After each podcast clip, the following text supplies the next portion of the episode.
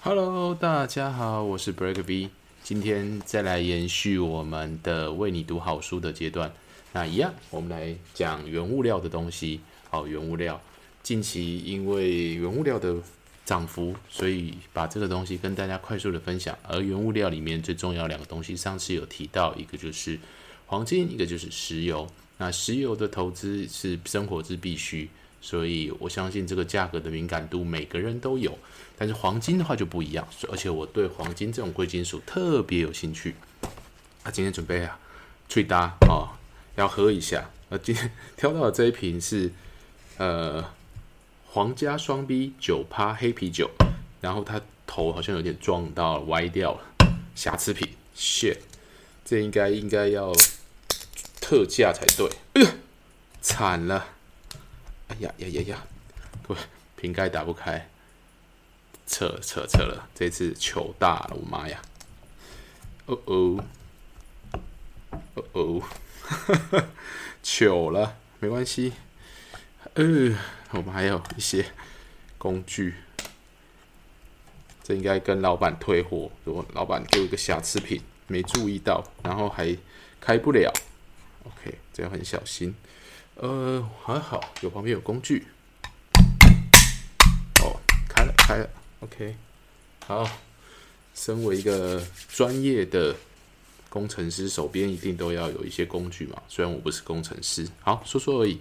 来倒出来我们的烈啤酒，色度就是比较沉，哦，比较深。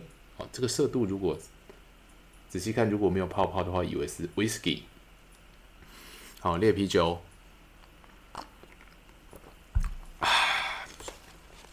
舒服。那今天跟大家分享一下，就是在黄金的投资，呃，有实体，然后也有纸上黄金。现在来分享的就是纸黄金。那纸黄金呢，其实有好几种工具，最简单的是我们的黄金存折。黄金存折的话，只要去银行，银行就能开户了。然后开户之后呢，它就能够利用你的台币账户或者是外币账户去进行买卖。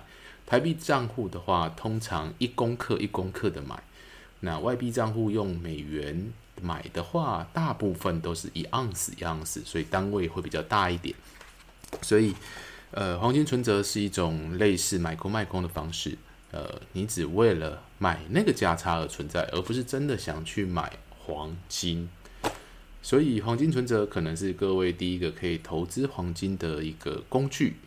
那最原始的方式当然是直接去银楼去买实体黄金，像，噔噔，黄金哦，这个不是，这不是真的金币，这个是求来的哦，求来的平安保平安的金币哦，上面刻着一个永字，有机会跟大家分享这颗求来的那个。保平安的币是什么样的缘由？那也期待今年能够平顺而勇敢。好，刚刚那个只是一个意向，就是告诉大家，如果喜欢黄金的话，可以去买金币、金条。哦，这个东西就是真实持有，但是你要好好想一下怎么保存，不然就是像我说的，第一个纸上的有价证券就是黄金存折。再来呢，呃，可以去选黄金基金。黄金基金的话，其实主要投资在矿业公司的股票，那些开采黄金跟黄金相关的上中下游的企业哦，就是类黄金哦，他们就是什么跟黄金有相关，但不代表黄金。但是黄金价格好的时候，就会影响这些公司的绩效表现、营收表现，因此他们的股票就会怎么样？同样的正相关。黄金涨的时候，这些挖矿公司正常来说，他们的营收就会怎么样？倍儿棒，一直上去，当然反映出来的绩效就会好，然后基金、股票公这些公司的股票就会涨。因此呢，黄金基金也是一个方式。再来呢，另外一种 ETF 哦，指数型基金，这也是一种方式。跟刚刚讲的共同基金其实有异曲同工之妙，只是它手续费可能比一般的。共同基金来的便宜一些，所以近年来很多人从共同基金的这个市场慢慢退出来，往 ETF 这个指数型的基金去前进，省的是什么？手续费啊，手续费。那再来还有什么呢？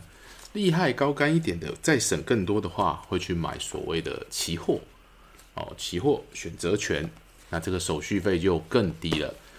那总而言之呢，这些投资所谓的黄金的线上操作，都是一种什么工具，而不是真正的什么标的物。因为标的物什么，持有黄金才是真的标的物，其他呢只是间接出来的衍生性工具。但喜欢它的，呃，就真的去持有它了，像那个一样。摆出来漂亮，但是要怎么样锁好，不然很容易失窃。因为人人看，人人爱。好，那线上的话，就是利用一些工具式的操作，让你好买好卖。这个东西很重要哦。好买好卖可以让你赚到你想要的台币或美元啊。最终目的只是为了什么？赚钱而已嘛。你不是真的想要持有黄金。那持有黄金的话，当然。你享有的意义可能有很多，是真的喜欢它，是为了避险，然后是为了未来可以做各各种更多元的交易。但是大部分的人还是什么，买买存折，买买基金，买买 ETF 就够了。